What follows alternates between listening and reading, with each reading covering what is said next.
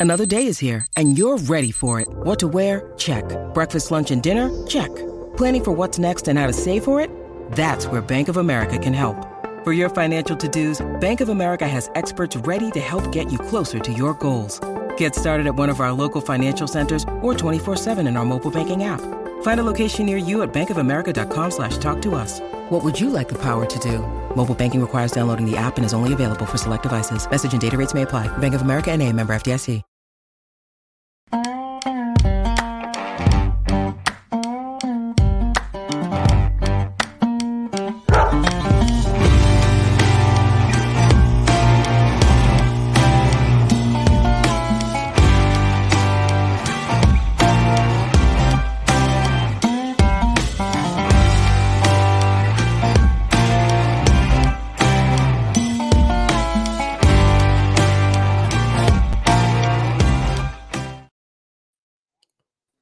What is up, everybody? We are barking. It's dark, and we've got Gentry Estes on the show tonight. The man, the myth, the legend.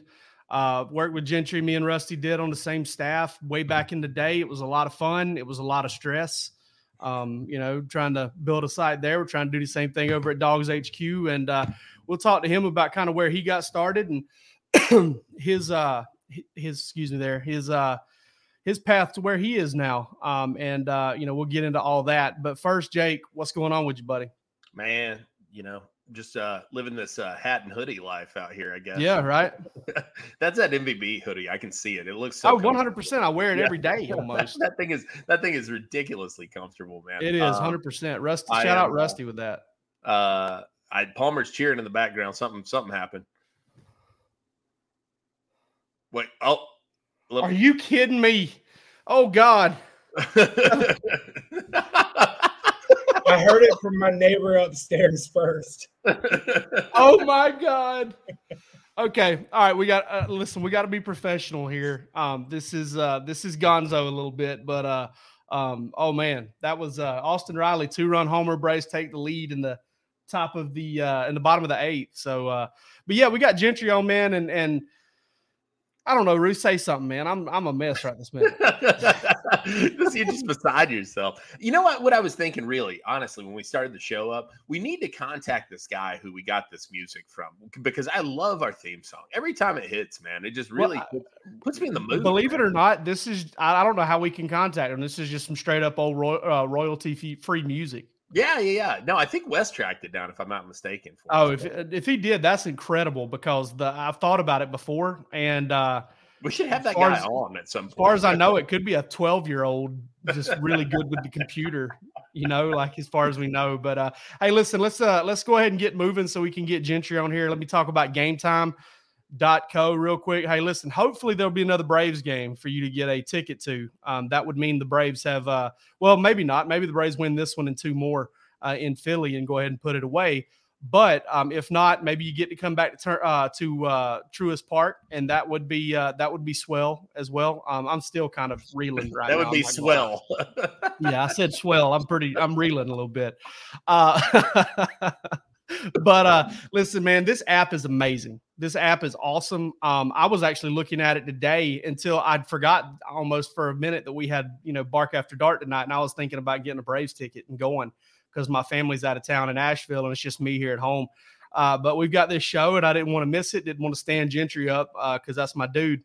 Uh, but listen, Game Time is amazing. The the app is awesome. The the I mean, you see all of those tickets available. Listen, go get you one for Vanderbilt this weekend.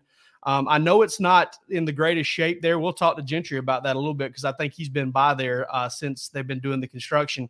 Uh, but ultimately, I mean, Georgia fans do tend to take over that place, and uh, you should help and, them out. Listen, and I will say too, take an opportunity, man. Go see Brock Bowers live. You yeah. need to do it. Do it. Do it while you still can, because you're not going to be you're going to be paying NFL ticket prices this this time next year if you want to see the guy. Yeah, hundred percent. You're to probably be hoping he's in your area because I doubt the Falcons take him. Uh, but yeah, go to GameTime.co promo code Dogs D A W G S for uh, twenty dollars off your first order. Terms apply. Go check it out. With that, Gentry Estes, come see us, man. Let's talk. Hey, buddy, what's going on? Did you see that? Did you see that complete and utter chaos there with me just a minute ago? I, I, was gonna go turn the game on. Like I, I saw y'all's responses and was like, okay, what's going on? I started checking Twitter and then saw it myself. So I'm, I'm honored that that y'all are here hanging out with me instead of watching that game right now. I, I, Gentry, I'm not going to lie to you. Jake does not want to be here right now. He no, man, wants, I do. I, I mean, do, 100%. He Otherwise, I'd be like, hey, let's push to 915 or something, you know? he's but, to, uh, he's, you just need to be prepared. Uh, Jake's going to ask you questions and then he's going to totally ignore what you're saying and turn toward his TV screen. I, this happens every time the Braves are on television. So don't worry about it, man well, so Gentry, uh, Gentry, for those who don't know, um, Gentry, uh, you know, left uh, 24/7 Sports Dawgs 24/7 after helping us build it. I mean, after basically being there through the thick and thin. Roos knows what that's all about. Um, early on, and uh, he he left to take another job, and I jumped into his old role, and that's how I got into team coverage full time. So, um, you know, Gentry taught me a lot. I learned a lot from him. He uh, honestly is one of the dudes I really credit a lot of times with teaching me how to work because I got to watch him do it and the laser focus and the eagle eye and everything like that. I hope I've kept up his uh, his uh, you know legacy there. But what are you doing now, man? Tell folks that may not know what what you got going on. Well, I'm I, now I'm the uh, sports columnist for the Tennessean in Nashville. Um, so I spend a lot of my time uh, covering the NFL, covering the Titans, uh, covering the NHL with the Preds. Uh, you've also got Vanderbilt and then, then the Vols, obviously, too, up here to to kind of take up uh, most of my time these days. After I, after I left, I guess it was 2015 that I left. Um, the, the, yeah, I believe it was. Yeah, the Dawgs two four seven site, and then uh, I went to Louisville as an editor for a little while, and then Mr. Writing got back into it, and now I'm in. Uh, I, I came to Nashville in 2019 and uh, been the been the columnist here ever since. I love it you got a chance to cover a little bit of some real athletes there when you were in Louisville, right? Didn't you do some? Uh, didn't you do some horse racing and stuff while, while you were there? That was probably pretty cool. The, the, most fun thing is I've job hopped as much as probably anyone you'll ever come across. I've done a lot of different things and covered a lot of different teams over the years. But when you do that and you end up in different places, it's it's you're you're constantly learning new things. When I got to Louisville, I didn't know the first thing about horse racing, not really other than watching the Kentucky Derby maybe for two minutes a year. And um, you know, I when I was there, that's one thing I really set out to learn. I learned handicapping and how to um, how to be able to to go. Uh, yeah, by by the end of that, I was doing the picks for the paper. In terms of like when you buy the paper and you say like in race eight, who do I like? Uh, they, they were reading my stuff by the end of it, which is pretty amazing for somebody who didn't know anything. And, and I still don't know why people like, uh, you know, would have wanted to know what I thought on that. But, but I actually did pretty well with it. And then I come to Nashville and I kind of do the same thing with hockey. I didn't know that much about hockey coming here, covering the Nashville Predators. And, you know, that's, I, I've always kind of gotten bored easily, wanted to try new things. So, so there you go. It, well, that kind of falls. I mean, you you fill into two really good markets, I would say, for both things, man. I mean, I know those Nashville folks love their Preds, and uh, obviously Louisville's uh, built on horses. So, yeah, and honestly, as somebody who suffers from imposter syndrome daily, and I have for most of my adult life, I feel like uh, I, I, can definitely understand where you're coming from about kind of covering something and, ha- and, being amazed at the fact that people read anything you've got to write on a, on a specific subject. I, I think that's kind of uh, my whole career writing. So I mean, I completely get that. What um so one thing that this show is kind of built around is we want to know where people come from. And uh, if I'm not mistaken, you're from Alabama, right? Yep, Birmingham. But you went to Georgia. I did. Yeah. What part so, of I, am curious? I'm curious. What part of Birmingham are you from? The part that I, Cahaba Heights. Okay. Uh, and uh, it was it's Vestavia now, but at the time I was not zoned for Vestavia growing up. So I tell people I went to Shades Valley High School because that's close, but there's actually another school on that same campus called JCIB. It's kind of like a magnet school in the county that I actually went to that school. But when people ask me where I went, I always say Shades Valley because that's what people actually know. I love. If that love makes Birmingham. any sense. No, no, for sure. I actually, I've I spent a lot of time in Birmingham because my dad lived in Birmingham, um, and he was on South Side specifically. Uh, he lived out on 280 for a little while. I tell people all the time, man, Birmingham, an underrated city. Uh, just in general, in my opinion. Yeah, I mean, I go back a lot. I haven't um, haven't actually lived there since since I was 18, but I ended up going to Georgia. Um, my dad lived in Atlanta, so that was that was part of that.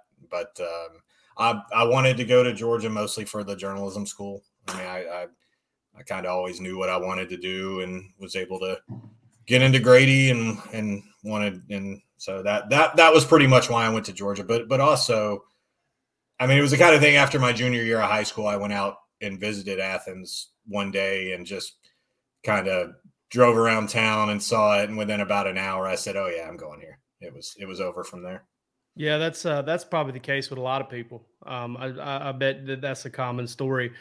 Uh, so where did it go from there? Um, where where did you get? Where was you know where did you first start getting a chance to cover sports? And I know you've covered you know what is it three t- you know three teams in the co- in the college football market before you kind of got into um, you know editor role and stuff like that. Yeah, I've I, at one time or another I've covered Alabama, Georgia, and Tennessee, um, and that was before I even came here. Um, but it's really not just them. I think it, I, have I've added it up. Jake Jake's. Um, I've covered like half the SEC at one time or another is like the beat guy or, or somebody who's focusing on that particular team. Uh, in addition to like Florida State, Georgia Tech. Like I said, I've job hopped a lot. I've I've I've done a lot of different things, and I'm probably one of the few people that can say they've covered both Alabama football and Kentucky basketball, as as and, and been a part of those two things. But um, so yeah, y'all can. I, I'm I'm a certified expert on on probably like half the league in terms of like what it was like covering those teams. But I probably spent I've spent the most time probably covering Georgia. If you if you count being in school, my first couple of years out of school at the Albany Herald, which I know Seth Emerson told you guys about that. Yeah, on, on an appearance about the two of us being on that same staff about oh God, like 20 years ago. Um, but I so I went from there, covered Alabama when Mike Shula was the coach. Uh, oh, went, the salad days. That's right. they're, they're six and six and playing Minnesota in the Music City Bowl. Yeah, the fans there don't know anything about that now. Um, but then the uh, from there covered Phillip Fulmer at Tennessee, then covered Nick Saban's first three teams at Alabama, went back there, and then came and joined Rusty at the at the twenty four seven site in 2010, and I left right before Mark Richt's final season. Yeah. Yeah. I'm curious. I'm curious, Gentry, um, since you've had a chance to work on three, uh, you know, SEC beats, but pretty different beats um, in terms of fan expectations, in terms of how people feel about the program, especially at those times. You know, can you can you talk to us a little bit about that um, dynamic? I mean, what, what was the? I guess who's who's got the craziest beat, man? I mean, who's who? Where where are the people the the the most uh, rabid? You know, it's it's any SEC team you would say that, but uh you know, not to offend the, the Georgia listeners, but I'm going to put Alabama football and, and Kentucky basketball on a different level. Those two are very similar, and, and I feel like their fan bases are. It, I say this as somebody who grew up in, in Alabama.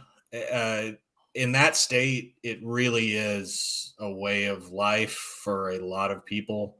Uh, football, whether you're an Alabama or an Auburn fan, uh, you go into gas stations and there's cutouts of Nick Saban you know you you you can't really do anything in your daily life without being reminded of those football programs routinely. And georgia's probably a little more like that now that you're talking about a national championship team. But i mean you guys live in athens. There's a whole different part of athens that doesn't have anything to do with the university and the football program. And that's part of the reason i loved athens as much as i did being there. Um, so you don't really find that so much at Alabama or Kentucky when it comes to that basketball program. Um, but that's that's not to, no slight to Georgia, Tennessee, any of these other teams that I've covered. But but I've always uh, the the just in terms of culture around covering that team, like it was a little bit different there. Like covering Alabama and Tuscaloosa, you would actually like get recognized when you went and picked up your your your food somewhere, you know, things like that. I, have never had that happen anywhere else. Well, I'll say this: um, there are a couple of dead oak trees um, the, as supporting evidence. Okay, yeah. so it's um, you know, it's not like uh, you know, it's not like you're going out on a big limb there. But it is interesting that you know that you say that because I I wondered if you might say Georgia simply because of the fact that you covered the Georgia beat in a different way than most people, you know, who started out when you started out and, and intro, you know, got a chance to cover it because you had a message board and you had even after a you know I remember Georgia Tennessee 2000 it was the 2014 Georgia Tennessee game or no was it was one of those Georgia Tennessee games where we worked together and you're like hey man listen it's not good. It's not good out here. Let's you know I need your help on the boards right now.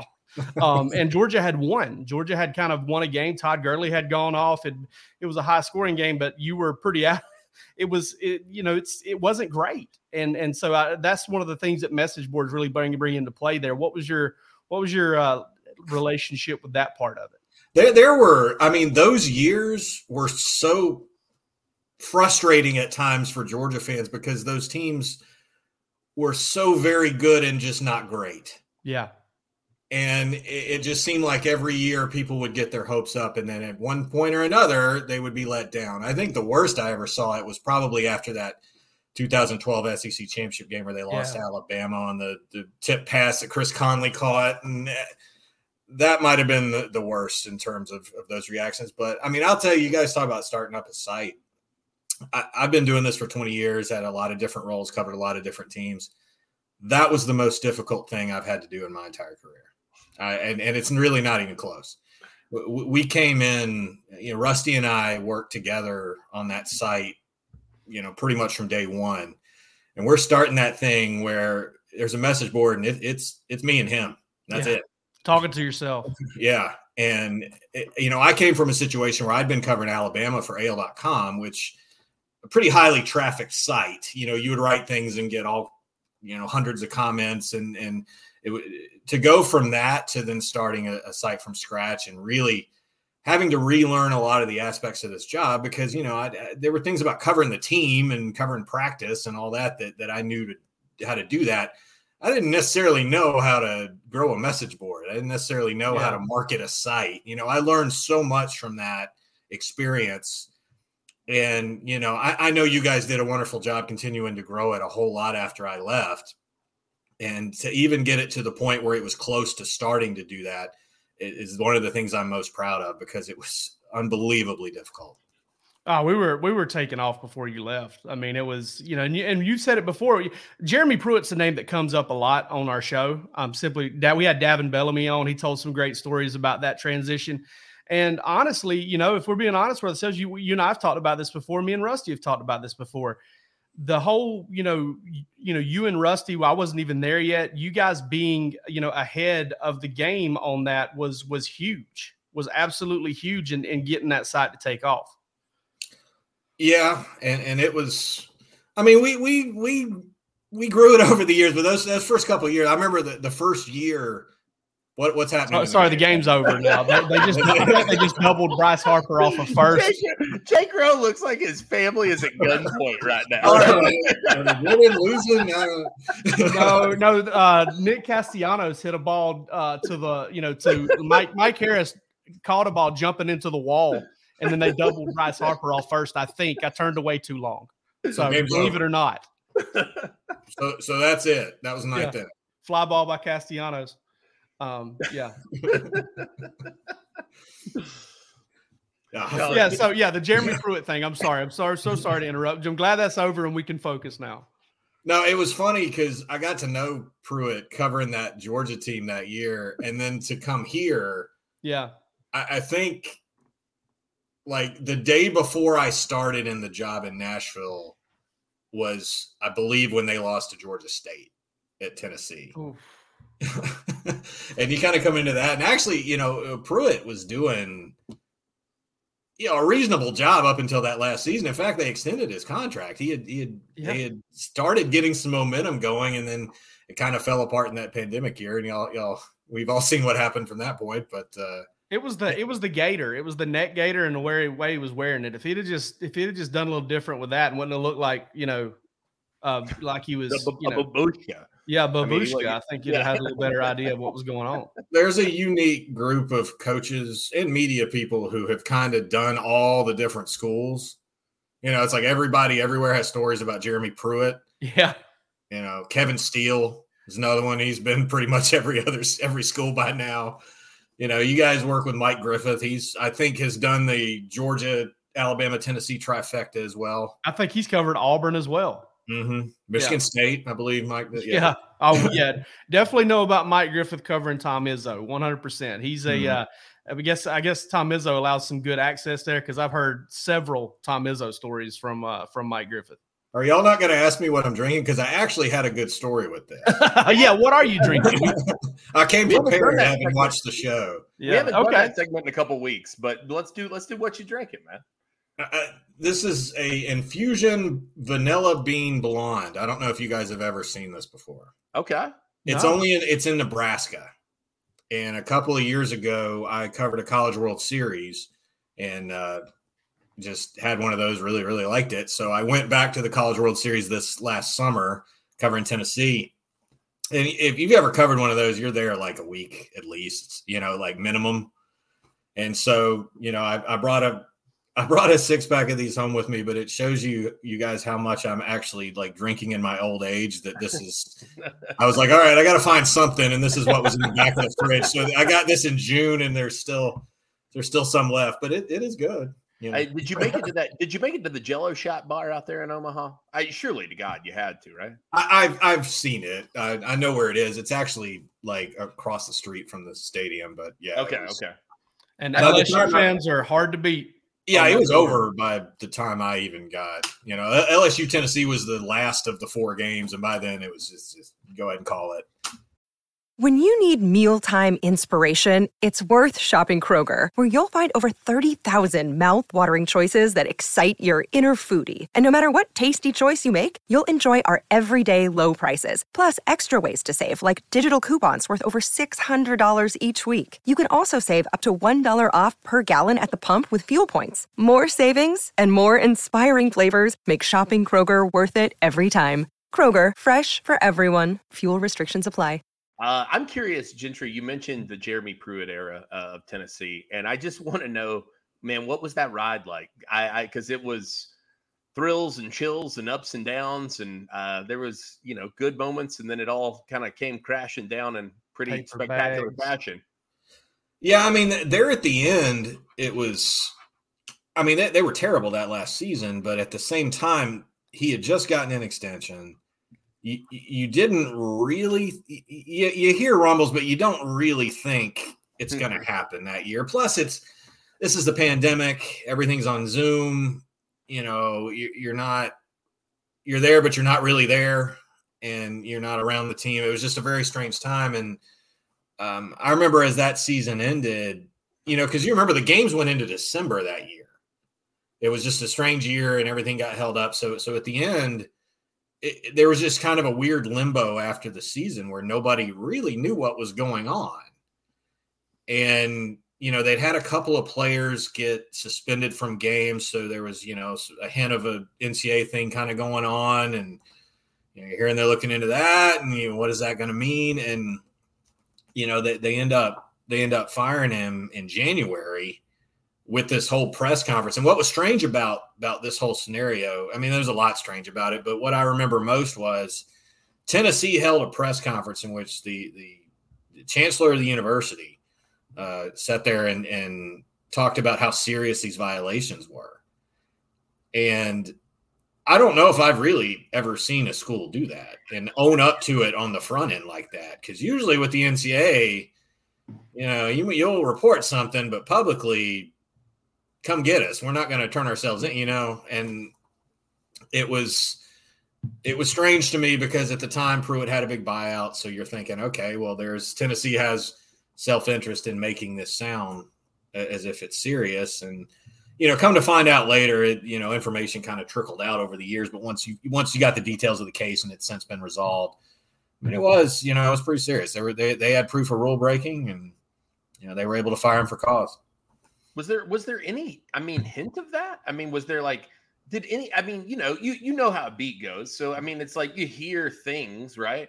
and you know this this and this is happening but that, I mean, it was it was pretty egregious, right? I mean, we I think we can all yeah. The, the, big issue with that was, I mean, look, we all been around teams and year things happening, but this was during the pandemic, and then you know, I, I think some of the stuff with visits and some of the play, I mean, it, it's the kind of thing there was almost a gentleman's agreement at that point because it was such a strange scenario and there, nobody could do anything about COVID and everything that was going on. And so I, I, think to to have some of the stuff during the middle of that was probably the most egregious part to me. You know, what's funny is if you really look at the money involved, I mean, it's it's it's nothing compared to what a oh, lot of these kids are getting now. That's what's crazy about it. Is it's like all this stuff. It, you know, it's now legal, and it, to me, this case was an interesting test of the NCAA because technically they could help they could hold Tennessee to the old rules, but I was curious to see look, are they going to throw the book at a team for for all this stuff that wouldn't even be illegal anymore? And and, and they didn't. You know, I, I, they came Tennessee along with some other programs fairly recently. The NCAA has gone easier on them for a lot of the rule breaking stuff, and I think a lot of it has to do with just acknowledgement of an NIL future and what um, you know. It's hard to punish a team for things that are legal right now. Yeah, I mean, I'm a simple man, but I, I don't believe I, I, don't believe NIL. You can still hand money to kids in fast food bags under the rule under the current rules that are in place. I could be mistaken. Um, it, it, it, was. I, I think it was just sloppy. It was the kind of thing that you know, it, yeah, just sloppy. You know, like they didn't have, have a sense of you know decorum about it. It was I, I felt I, and and you guys uh, you know we were all around this this thing the same time. It was the kind of thing that I don't felt like, I don't feel like surprised a lot of people. Nah, not at all. I that, that, was, that was that was the big takeaway for me was like they were like, yeah, we're gonna fire Jeremy Pruitt for this, and I was like, yeah, that sounds about right. Well, the reason it doesn't surprise me at all, not that I, you know, you know, not that I've sit here with hard evidence of anything that went on sure. at Georgia or anywhere else, but I do know the guy well enough to know that, um, you know, and I say this all the time, you know, weaknesses are strengths to an extreme. And I've never met anybody in my life, you know, I'm sure other people would love to put somebody up against it, but I've never talked to anybody personally in my life and had a personal relationship with anybody that wanted to win more than that guy did. And not only did he want to win, he always had won. It, you know, it, I think that, you know, some of his frustrations at Georgia – were a part of that. Um, you know, some of the stories you heard out of that, I think they were all born out of the fact that Jesus Christ, this man had won and won and won, and and I, I think that he was ready to do anything it took to do that. Tennessee was a tough job for, for Jeremy Pruitt, especially for, at that particular time. Yeah, and and that's a that's a situation where Josh Heupel's starting to figure this out now, um, and he's done a very good job there. But I think Tennessee to me was a lot like Nebraska for a lot of years. Uh, that's a university with a lot of tradition and a, and extremely high expectations from their fan base, without a recruiting base to without a base mm-hmm. to recruit from locally. If you're not good on a national level at those two universities, you're in trouble. Yeah, because if you you think back to some of the Nebraska's best teams, you know, Tommie Frazier was from Florida, Ahman Green was from California. You know, I mean, they, they were recruiting nationally. But you're only able to do that if you're good. If you have Peyton Manning at quarterback, if you, you know, and I think Tennessee's starting to get that back now. But that was always a real challenge there. Unlike, say, Georgia, where you have one of the richest talent bases in the country in your backyard. And if you listen to the fans right now, they're not doing a good enough job, even with the number one class of, of getting enough out of the state of Georgia. They're just yeah, they're think they, I, think they, I think they're doing all right these days. They got yeah. some talent these days. They are not happy with the amount of five stars that are getting out of the state, though. Even though they're getting plenty from other states, they're not happy. And I listen, I understand that part of it. I think that's one of those things that's going to take some few years to get used to. Um, you know, with with all of that. Uh, so when when you when you start talking when you start looking at your career what do you what would you say you know if you could pick out a job or, or even just a portion of a job that was the most fun was the most gratifying for you? What what kind of you know that you look back on the most fondly? What would you say that is? I like the one i'm doing now. Yeah? I'm having the most fun with what i'm doing now. I can honestly say that. I, I like um I, I, like being a columnist from the standpoint of you know you write your opinions, and, and that's something that you don't really start out doing in this business. You know, it's it's always you know you, you learn as a reporter that not to do opinion, but um, you know as a columnist, and actually when I when I worked covering Georgia at twenty four sevens, when I started writing a lot more columns. Yeah, I kind of saw that I enjoyed that aspect of it, but but more than that, it, it's it's the idea of I do something different kind of every day, you know, or, or every week to where this last weekend I drove uh, to Indianapolis to cover the Titans and Colts game. Just drove back today. Um, Thursday night I'll cover the Nashville Predators home opener. Um, the the U.S. men's national team soccer team is in Nashville. They're going to play Ghana on next Tuesday, so that'll be going on. You know, it's it's it's just a lot of things like that to where you can you can stretch your legs a little bit and write about something something different. You know, it's like not to say I haven't had fun at all my different jobs. I have, you know, but um, when it's not just one team or just one sport, I've, I've really enjoyed that. It sounds it sounds like what you're saying really though is that you miss the message boards most of all.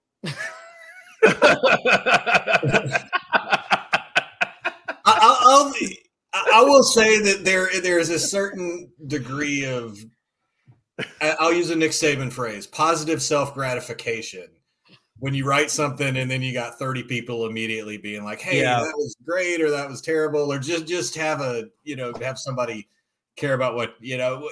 We don't have a message board, right? Like at the Tennessean, so I don't get that immediate response from people. So you know, I, I kind of miss that. And there were there were a few posters I definitely miss. I remember Jake those first few years we needed moderators to kind of help because yeah. just, there wasn't enough of us to like you know maintain order here and there were a couple that that were really good about doing that and helping us and, and they were they were very important in those early days our man lake norman dog um, you know some of those guys yeah it's and it's fun seeing those guys out and about and shaking their hands and um, listen I, i'm not i'm not real big you know my it's like um, you know i mean i don't know if your wife's ever done this but you know, there you get to go on the radio or you do um, you do XM radio or something like that, and your wife's like, "Oh, big," they make a big deal about it, and that makes me a little bit uncomfortable. I'm like, "Stop! This is not fun for me."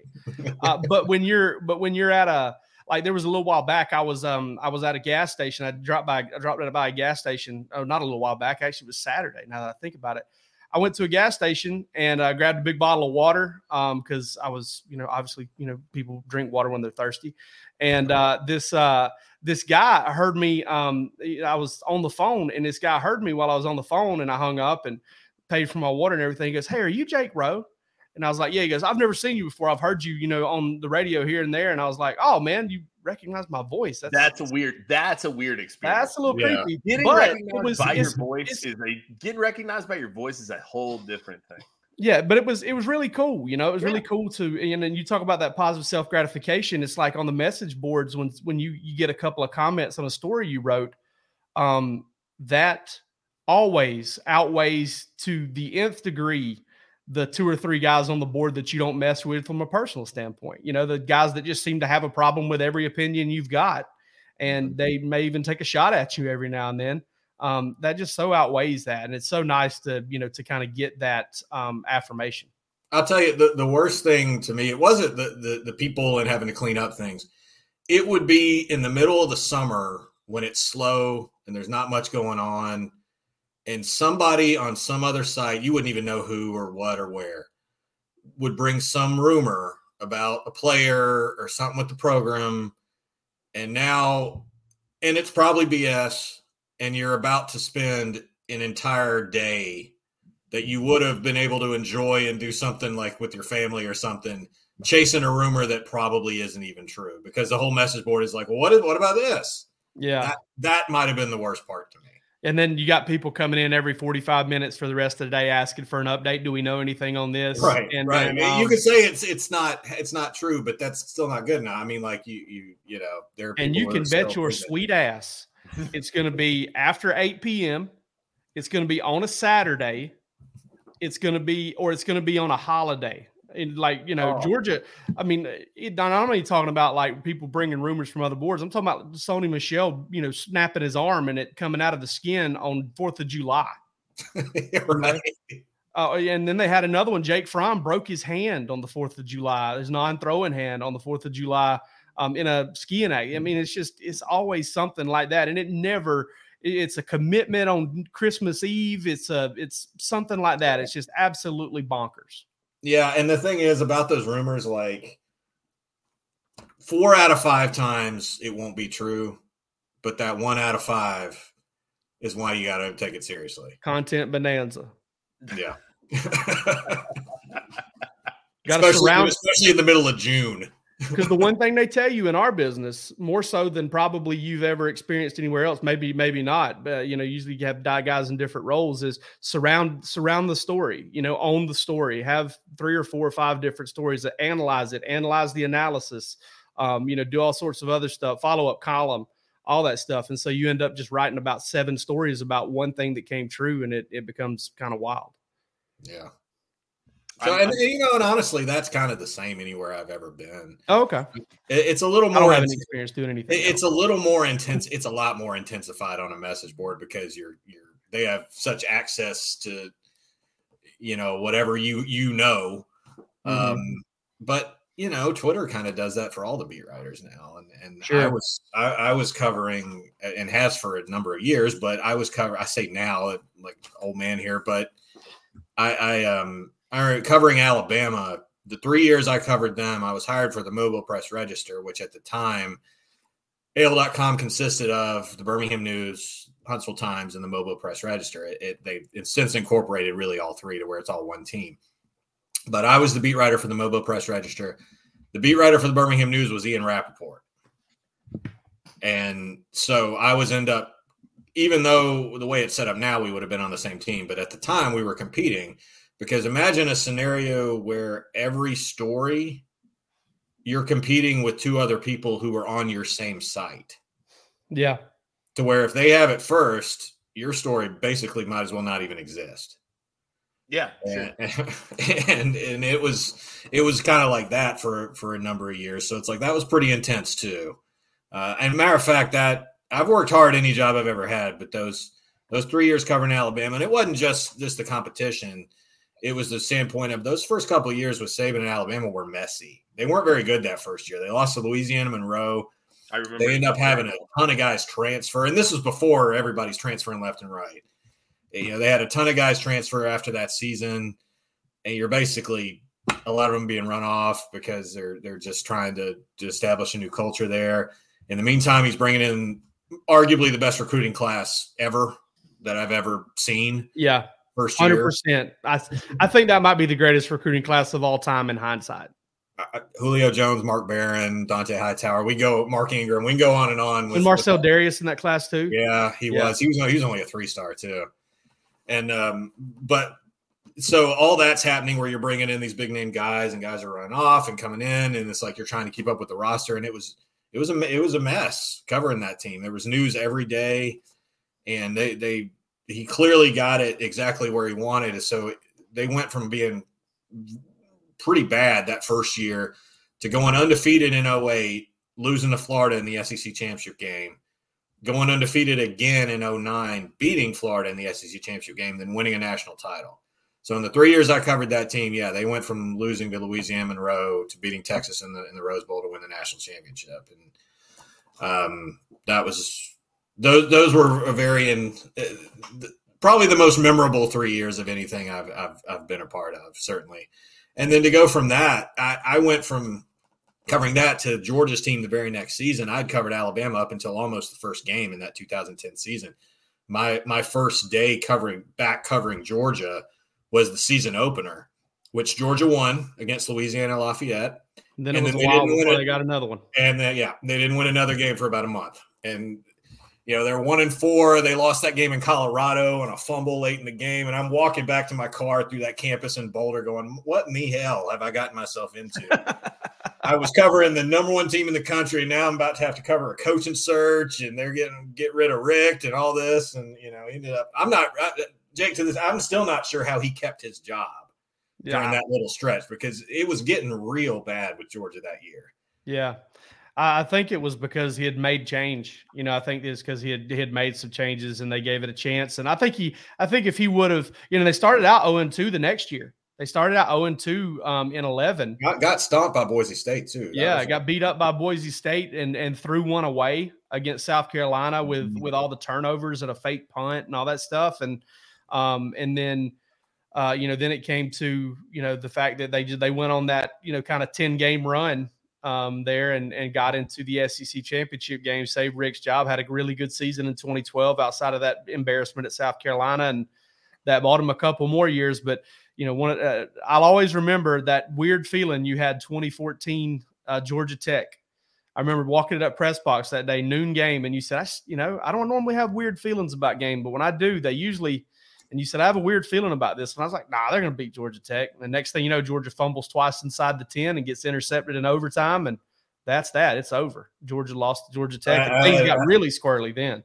Same feeling I had for they hosted Missouri the year before. Oh, really? same feeling. Yeah. I don't know why I could always figure that out. I think it goes from being in school in the late '90s and watching Georgia Tech beat Georgia, Jim Georgia for a few years. And listen, they they hadn't lost to Georgia Tech in Atlanta since you were in school. So, that's, that's amazing. uh, Gentry, I, I I couldn't let you get out of here before asking this. Um, I'm curious, uh, Jake Rowe working with Jake Rowe. Oh, I want to know your I want to know your best Jake Rowe story, man. I, I there's I, I know you got to have one. Oh man. Gentry not only worked together for a year, and I, I, will say this: I didn't have a chance to really come out of my shell working with Gentry. We, we didn't work together, I don't think, for a whole calendar year. No, I, mean, I, I knew who you were, but it was yeah, I, I really wasn't there long enough. Um, he, he ran a taxidermy shop prior to getting into this. Yeah, I did, still do. didn't you? Didn't you get your car booted at the Butts-Mehre? I got towed, brother. Me oh. and Todd, me and Todd Gurley both. That's probably it. You know, the, you know and it was funny. Well, it was. Well, I also got yelled at by Mark Richt. I think the next day. Yes, remember that? Yes. Remember oh. when I had to apologize to Mark Richt for you know he thought I was taking photos. Oh, I do remember that. Yeah, but you weren't right. You were no, I couldn't get my camera to work. I didn't have any photos that day. I got screamed at for not get, having photos that day. And you know how rare it was for Mark Richt to scream at anyone, especially yeah. a media member at practice. he cursed at me. I've never, I, I, have seen Jake Rowe rattled a few times, that was probably number one on my list. I mean, I, like, dude looked like he was gonna pull his hair out when Mark Richt yelled at. I remember Roos was walking around from that atrium area that that we used to have, and we were walking out of the the media closet that we used to work in. You know, the den of with mm-hmm. no windows. And I was walking around the corner, and I met him going there. He goes, "Hey, man," and I said, "He goes, I don't, I don't give a shit, man." or something like that. Like I just said something walking past him. I was so angry. I, I was so mad. I was so mad at the situation because a I didn't. I honestly wasn't doing anything wrong, and two, I thought that even not doing anything wrong, I thought I'd screwed it up for everybody else because they were, talking, you know, because he had said something about you guys don't have to watch practice. I don't have to have you out here. But Mark Richt said "damn" to me, and I, I listen. I, I tend to believe he don't say that to a whole lot of people. So, um, and I don't know if you saw the other day his, uh, you know, him coming out in, in before the Kirby press conference. Yeah, I, did, I, did, see that the NCAA thing, and he says, uh, "If I had to do over again, deny, lie and deny." so, uh, you know, Mark Richt, little, uh, little, uh, little, little salty about those uh, that time way back. It, it, it is, by the way, it's it's pretty cool that that he can just still come around that program. Yeah. It's pretty rare for a coach who who's been let go like that to, to still be the, the fixture he's been around there. He's, a pretty classy dude to be doing that. Not only that, but I mean, classy on Kirby's part too, and and that photo of him and Ray Goff and Jim Donnan um, after the national championship game. I think they all took a photo there with Kirby, and that made its rounds, which was pretty interesting because all those coaches kind of stayed in the area. Richt still lives in the area now after going to Miami and then coming back. And then um, you know, but Kirby letting him come around, and it's almost one of those guys like, how do you not, you know, how do you not let one a guy that's that's made of the stuff that he's made of around your program, around your, you know, around the people in your building, whether it's your players or coaches or whoever, um, because he is, I mean, he's he's he's a tremendous man. He wasn't an elite football coach; he was a really good one and better than most, um, but a tremendous man. And I think that was, you know, that that that just kind of, I don't know how you not do that. And I think Kirby's done a good job, kind of you know, making sure that that you know he is welcome around there. Yeah, I, th- I think with with with Mark Richt too, I've always respect. I I, I was in school when they hired him. Uh, I I got to meet him at the complex. I think his second or third day on the job after Quincy Carter went pro. Um, and I remember thinking at the time, I went back and told my roommates, I said, Georgia's about to get better at football. I think they made a good hire. Yeah. And, and I, I was impressed with him. And, uh, he, you know, he, he did a good job, but I think what happens over the years of that profession, I think the whole thing got Sabanized. I mean, I think that that's the, that's the word. I mean, Saban comes back to college. He lands in a place like Alabama that's just just ready to to to do everything he wants to be successful. That can match his energy completely. Yeah. And, and is ready for a coach like that to embrace mm-hmm. everything he wants to do. And I, I, think Kirby has has done a lot of the same things at Georgia. You know, I, I've never believed that a coach was any better fit just because he went to that university. Um, I, have never thought that you know, he doesn't want to win anymore or have any greater insight into coaching just because he happened to go to that university. But I think Kirby is an exception in my mind in the fact that he was a perfect fit for Georgia because he knew exactly where to scratch right away because he had been recruiting against Georgia mm-hmm. for so many years. He knew how he was doing it.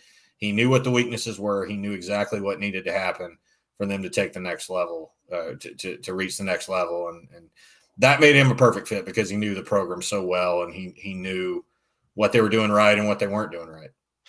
Well, Gentry, you've been awesome with your time, and uh, and I've heard you've you've told me you did some film study on this uh, on this this here uh, you know shenanigans that we pull on Monday nights.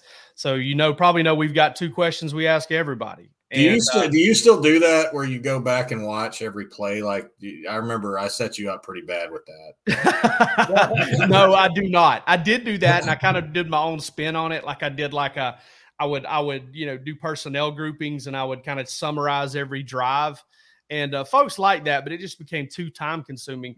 I do go back usually the night after the game, no matter how late it is. I'll go back and watch the game so that I can write the report card first thing that morning and uh, now my version of that is um, I've uh, I've gotten really good at the computer, and I know how to make a GIF. Um, I know how to screen record and make a GIF. I mean, I'm I'm talking about next level shit here. I'm talking about like you know, top level tech stuff. Uh, and I, will go in and cut up, you know, anywhere between five and ten gifs from the previous game, and just kind of break them down for video. Um, but th- those play by plays you used to do were legendary. I have just thought of a better answer to the question about uh, a Jake Rowe moment. oh yeah, please. Oh God. The build up in the 2014 season, we had spent months writing about the Clemson game. Oh yes, and, and, and they're going to host Clemson, and it's this big moment. I remember that was Deshaun Watson's first game. That that was there was so much that went into that, and there was so much build up. And I think that day, didn't you tear your ACL? I, I was there. I saw it. I did. Here's the, here's the thing. You want to know the funny thing about it? I lied. I lied to you and I lied to, to, to to our bosses and everything about how it happened. I was tailgating outside the stadium when it happened. I saw it. I, I told you guys I was moving some boxes and I fell down some stairs. I don't, I don't remember the moving the boxes, but I do remember calling your house to try to get you to help with something. And I think yeah. your wife was like, "No." I was hurting. I was in some pain, dude. So no, what had happened was is we were over at the corner of Baldwin and Lumpkin in that uh, there's that ROTC building there with a lawn there. And uh, some friends, you know, years before that, we, we'd been tailgating there for years before games. And uh, we had a crew that had tickets and would go into the games. And then we had a crew, we'd set up a satellite with a generator. Uh, well, not a generator, we'd pull power from the building actually and watch the satellite out there. And, uh, you know, I was just going to go out there and tailgate. My dad, uh, no, my dad wasn't there for that one. Um, but, you know, just had some friends from college that he we always, he might have been, he may have been. Yeah. I don't think he was, but he may have been. But we had some friends there, and uh, so we couldn't pull power from the building because the door was locked. So I circled the building and climbed into one of those windows. Okay, now, now, now like it's a Jake Rowe's story. Now, yeah, just waiting on the moment where he, where he does something everybody else wouldn't do. There you go. Yeah. Climbed into. and I climbed. So then I broke and entered into a state facility. I got on top of a air conditioner unit and got up under this thing. You know, I'm built for that kind of thing. You know, like 5, 5'10", 240. That's you know, I'm a good grease man. 5'9", 240. Good grease man. Uh, so I get in, but the problem is I get in the building. I'm like, okay, I'm in the building where do I go? I was completely lost. And so I I'm rummaging around that building for 20 minutes trying to figure out, hey, how do I get to the door to open it from the inside? And I finally find it and I get really excited. So I start jogging down this little hallway that leads to that. I can see the people out the window of the front lawn there. And uh here I come to save the day. I'm gonna I bust through the double doors, I jump out, and and the rug slips a little bit, and I hear a pop in my knee, and I'm like, oh God, oh, and I go down. Jesus. Yeah, I believe you. I believe you openly told me. I'm pretty sure I just tore my ACL again. yeah, I did. and I let it I let it sit that way for the longest time until one day I was out playing in the front yard and it was all wobbly, you know. And it was it was probably two or three months later. No, I went the whole season with it like that. I went the whole season. It was probably January, February. I was playing with my daughter in the front yard, and I was we I was hitting balls with a tennis racket, tennis balls for the dog to go fetch. And I just kind of wrenched on it, and then I, then I tore my meniscus, and it flapped over into the joint, and I couldn't straighten out my leg anymore. And I covered I covered that entire spring practice after you left, needing ACL and meniscus surgery because I couldn't do it before because I wouldn't be able to cover it. Playing hurt, man. Played stupid is what I did. Um, there, there's listen, stupid's the stupid's a good word for me, man. Uh, all right, so last questions here. Um, I always, I always kind of frame this question as: Listen, you, you're having an out of body experience, but you just died. Okay, like they found you face down in a ditch somewhere, and Gentry's gone. He's he's left us, and your wife's a widow, and all that stuff. Um, who's who's sending you off? You know who's who's eulogizing you or or performing at your funeral? Uh you know uh, brandon adams said uh used a, a comedian. Um you know uh, uh john t. Edge said uh, uh who did he say? Uh, it was um, is the dude he went over to dublin to see. I can't we were talking about how much we love the guy and i just can't even remember his name. But he had a Oh, singer. I mean who would who would send you off You, you know, I've, I heard y'all ask this to other people, and I was like, God, what would I say? And I still don't know. Um, Sherlock Holmes find out who killed me. So I could then haunt them, like Dwight Schrute on The Office. So if I'm dead, you, y'all been dead for yeah. So, I, but I, I don't know. It, Yeah. But the, the best comedian that, that I've liked the best, and it's it's a Georgia guy, is David Cross.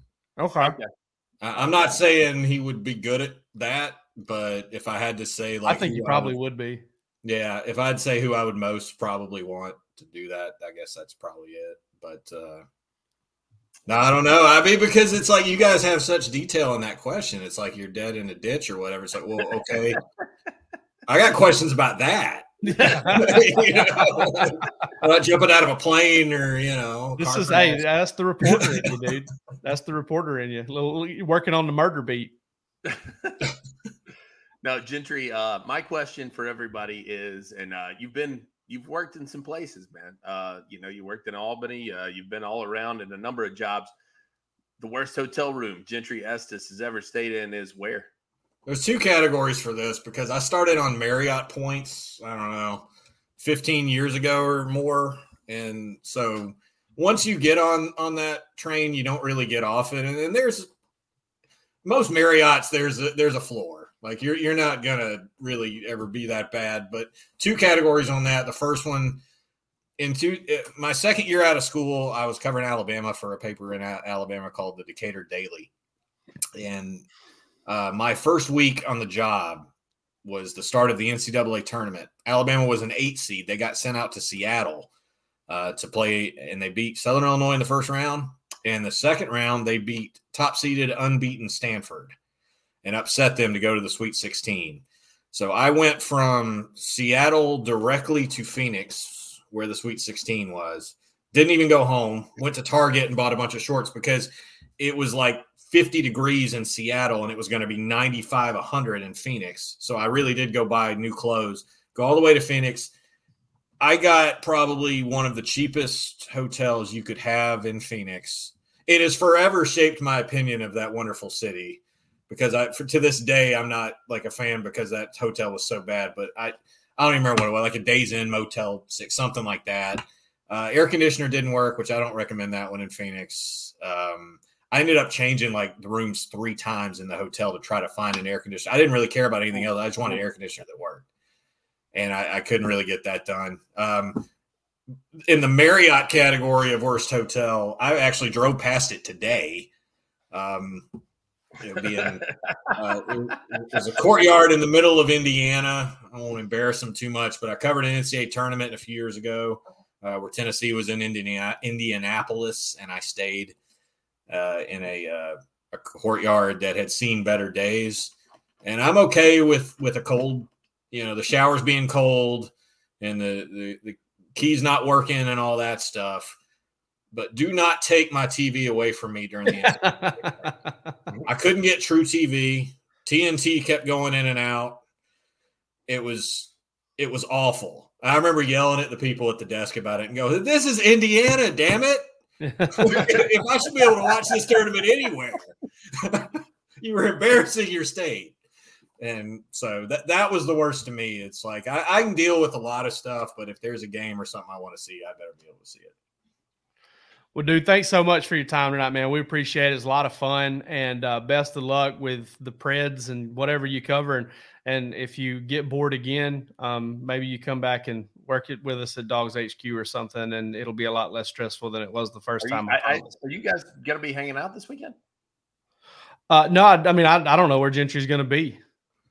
Uh, I probably won't be at the game. Although I heard you guys talking about Vanderbilt, and Georgia fans should know that's a mess that stadium right now is is a mess. Just expect that. Yeah. Um, it's it's not going to be convenient. You're going to have to walk through some weird areas. I I covered one game. I covered their game against Hawaii to start the season. And it felt like where we parked to actually being in the press box, you had to take this roundabout way to get there that involved going through the basketball arena right by the court I mean, think about that. If you've ever been to Vanderbilt, that doesn't make a lot of sense. no, it doesn't. Jake Rowe is having a moment right now. No, because I, I, know where I know I've been there enough times to know where everything's at, and that's weird. The basketball, not just the arena, like the like the actual court, and then you had to go through the baseball stadium, kind of, and then you came in and then went these planks and weird stairs, and it it was a pain. I'm not gonna lie. It, it's it's gonna be nice when they get it finished, but I, I would have advised Vandy to maybe play at Nissan Stadium this year, or or even where the uh, the MLS soccer team plays. But but it's there. There will be a lot of red in there, but you know, look, uh, all the Georgia fans probably gone by the end of the third quarter anyway. So you know, it probably won't be too much of a hassle, but it's not. Y'all y'all be prepared for that.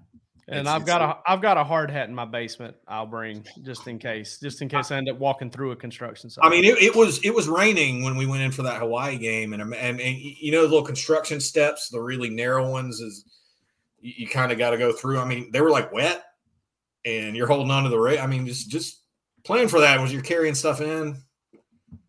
It's it's not not going to be the most convenient thing. It's it isn't that they, they I price of progress. It's going to be nice what they're doing there, but it's it I'm just warning all the Georgia fans now to know that before they get there. Writing it down now: hard hat and knee braces. Need to bring my knee braces. This is Jake third ACL. Hey, I'll uh, hey, I'll text you. I'll text you, and uh, I think me and Seth and, and maybe Brandon Adams were thinking about getting a drink after the game because we're all staying in town the night after. So uh, would love to hook up with you if you've got time. And uh, appreciate you, man. Thanks for joining us. Yeah, yeah, you got Enjoyed it. Take care, guys. Appreciate it. Hey, we've uh, we've kind of run long. Um, We'll just wrap this thing up, send these people out. We're not huh? going to segment. We're not going what segment? Jake on Jake. I, I need a drink.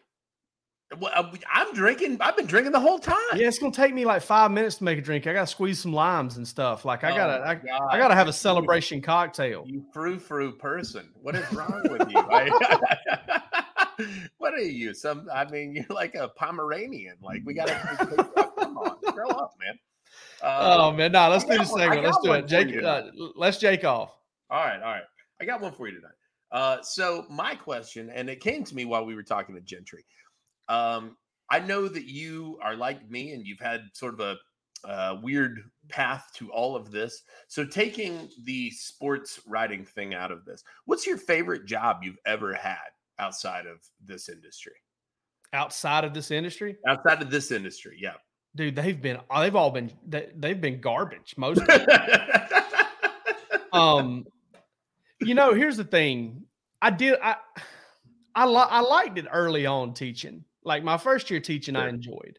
Um, you know, because um, you know, I taught math and you know, I I taught math and, and I taught as a kind of a collaborative special education teacher. And um, you know, I had some people that I worked with that I really like. I, I would say probably that first year teaching, it, it, it was honestly really the, just the first two, three months because it kind of sucked. The more I did it, the more it sucked. Um, but I had awesome kids on my caseload. Um, I had some cool parents that I got to deal with that were great. And, you know, that's just not, you know, for lack of a better way to say it, that's just not a lot of, there's, there's not a lot of that in Clark County schools. It's kind of tough to get involved with parents a little bit sometimes.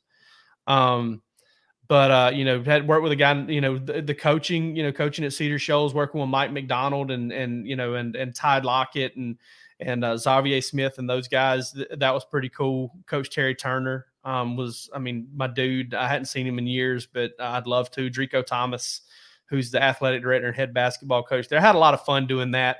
It, it's a tight race between that and the the couple of years I spent working at Athens Regional and Patient Business Service. Um, uh, while I was in college. Um, I worked with a bunch of ladies, like a bunch of older ladies, like oh, in, yeah. you know, I bet they loved you. And dude, we had a blast. there was working with older working with older women is fun, dude. They, dude, I gained like I think I got up to about 275 working there because they would bring me one of those ladies was was a grandmother to her core one of the most irreverent women i've ever met in my life. She was so funny. She was from up north and but but she had lived in the south for a long time and she um she she used to bring me food just like i, I just i love to watch you eat. Um you know and uh she bought me a pot roast. She bought me a big pot roast thing one day. She goes, Hey, take this home and warm it up for your wife and, and you guys have it. You know, you guys can have it for dinner tonight. It'd be great. Me and my husband won't eat it. I had that thing ate by lunchtime. Ain't no doubt. I'm, i know you did. I know. I was. I was picking them carrots and potatoes out of that bad boy. I, I'm surprised by this because I really thought you might say because you've told the story so many times about going like up to Maine with your dad. Yeah, like, I, that was just real stressful, long, hard work. Yeah, yeah. That was uh we were remodeling um we were doing Walmart pharmacy and vision center remodels. We had gotten a, my dad had gotten a contract and I got I went we went to Maine, Virginia, Maryland, uh, Pennsylvania, right outside of Pittsburgh, upstate New York. Maine was awesome though. Um, but man, what would happen is we would get we would start working and um we would have a hard time getting inspections because we weren't local. Yeah. Uh, and um, we would have a hard time getting the inspections done. And then we would get to a point where we were waiting, we were twiddling our thumbs in a hotel room for three days. We had to have it done like 12 oh, days. Trapped. And we'd get so far behind that we would end up working 36 hours straight to try and get it going. And that was miserable. So that might be the worst job I've ever had, even though I did love spending 12 days in Maine uh, in early August of, uh, of what was it, 2003. Um, yeah, so that was that that definitely was um, you know, that was that was something else, man. The the main part was fun. Um, but you know, what so all right, I wanted to ask you this. Um, we both like to travel. What are do you have any travel plans as as as of right now on the books and where are you going? Or or any anything in the works? Yeah, no, I've got two things set. I've got two flights scheduled right now. Um, both of them are in November. Um, I'm going to St. Louis uh, the first weekend in November, and I'm going to go see Metallica. Um, and which um, give me. I'm not. I'm not like a huge. Give me that which I desire. Yeah, I'm not. I'm not like. I'm not. I would. I'm not going to sit here and say that I'm like the world's greatest Metallica fan or anything like that. I love a lot of Metallica stuff it was really one of those things. My dad hit me up and said, "Hey, do you want to go to this with me?" And I was like, "Yeah, hell yeah, dude! Like, let's Chuck go." Roos, dude, Chuck Roos. so it was his idea. He put the whole thing together. So we're gonna go see Metallica. I figure that's a good bucket list band. That's probably one of those, you know, that I'll be glad I checked off the list that I saw. Um, and then the other one is I'm going out Wednesday before Thanksgiving. I'm coming back Tuesday after, and I'm just I'm flying down to Gulf Shores, and I'm gonna go see my dad. Um, and uh, it's his birth. My dad's birthday is on Thanksgiving, and um, so gonna go spend about a week down there, um, and just kind of catch up with the family. Uh, we got a big poker tournament planned for my dad's birthday, and um, it, it, you know, my dad my dad throws a hell of a party. So I, Yeah. I'm excited. I'm excited to uh, go spend some time with him as well. But I, other than that, I mean, you know, that's kind of some localized stuff. Uh, nothing, nothing beyond that. I don't have anything like set. Um, there's the the Upper Peninsula of Michigan is somewhere that I've really been looking at a lot lately because it just seems like weirdly inaccessible. Um, I think that your best bet's like kind of to fly to Detroit and ferry over. Uh, there's not a lot of like r- airports in that area, so that's. But it looks really beautiful, and um, other than that, man, I I don't know. I'm still working on my uh, my ability to go see Aurora Borealis at some point, so I don't know where I'm going to catch that, but that's It's that's funny you bring that up because last week I was looking at a map. I don't know why I was doing it, but I was looking at a map of like Michigan and I saw that upper peninsula area. Yeah. And uh, I said, uh, I said, man, Wisconsin is so soft. And my wife and my wife heard me. and She goes, "What are you talking about?" And I said, "She goes, are you talking about college football? What, you don't- you don't watch Wisconsin?" And I was like, because I was like, "Nah, no, don't worry about it." And she was like, "What are you talking about?" I was like, "I'm looking at this map of Michigan, right? And that should that should belong to Wisconsin. How did Yeah. they let this happen?" Yeah. So, um, it, it was. Uh, she was like, "You are so weird." Um, Everybody I've talked to says it's like a completely different. It's like a, it's, it's like an insular culture there. It's like it's almost its own state. Um, and, and it's like it's a weird mix of like Canada and America, and yeah, you know they're isolated up there. So I I just want to check it out just because I I think it would be a cool place to see. I think it would be a neat. Um, the and the scenery looks beautiful, man. I mean, the, the you go. Oh, I bet it is. I bet it's great. Yeah, you go look at the photos, man. It's stunning, and there's just not a lot up there. So There's a lot of beautiful stuff up there near that northern border in the Yeah. U.S. over the border in Canada. Um, you know, I want to go to Banff at some point. Um, you know, obviously, I want to go. You know, Wyoming. Um, uh, uh, uh, shoot, uh, there's a lot of Montana. Yeah, Montana. Um, like I really wanted to go to Jackson Hole this year for Thanksgiving because we always travel to Charleston as a family, and I'm like, guys, there's no more useless place in November than Charleston. Okay, oh, like God, it's- sure. I mean, it's like it's it's cold. You know, I don't like walking on the beach with 40 mile an hour winds and, and 40 degree weather. Okay, let's just not do that. Um, you know, there's bad influences here. I always end up drinking a whole bottle of whiskey on Thanksgiving and and you know not even remembering anything. Not really. I'm joking. I did that one time. Um, uh, but um, so I wanted to do that this year, and they're like, no, it's too cold. This too cold. You know, we're going. We're going to we're going to Zion National Park in Utah. Oh, rock and roll, man. Yeah, it's gonna be good and warm there. I bet. No, no, Um, but it but it will be cool. It'll be a cool trip. Yeah. Oh, no question. But I wanted to go to Jackson Hole, and we should have. I We should have went to Jackson. Jackson Hole was going to be cold, man. I know. That's what I, I don't mind being cold. It, I just don't want to be expected to go walk out on the beach. sure. Yeah, you you're know? not going to have to worry about that in Utah either. Yeah. So- So yeah, no no beaches in Utah, but I wanted to go to Jackson Hole. That's on my bucket list. All right, folks, we will be back next uh, Monday with a guest to be named. Um, you know, if we do like we've done the last couple of weeks, we'll have something lined up ahead of time. If not, we'll be scrambling on Sunday night to figure it out. You may end up with just us two. Who knows? Who knows? I may not be alive. If the Braves advance to the NLCS, I don't know what's going to happen to me. Have you found Jake Rowe dead in a ravine? Yeah.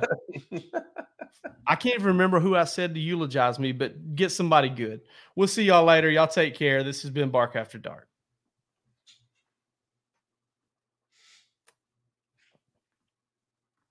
Ruff, ruff. Ow. Bow.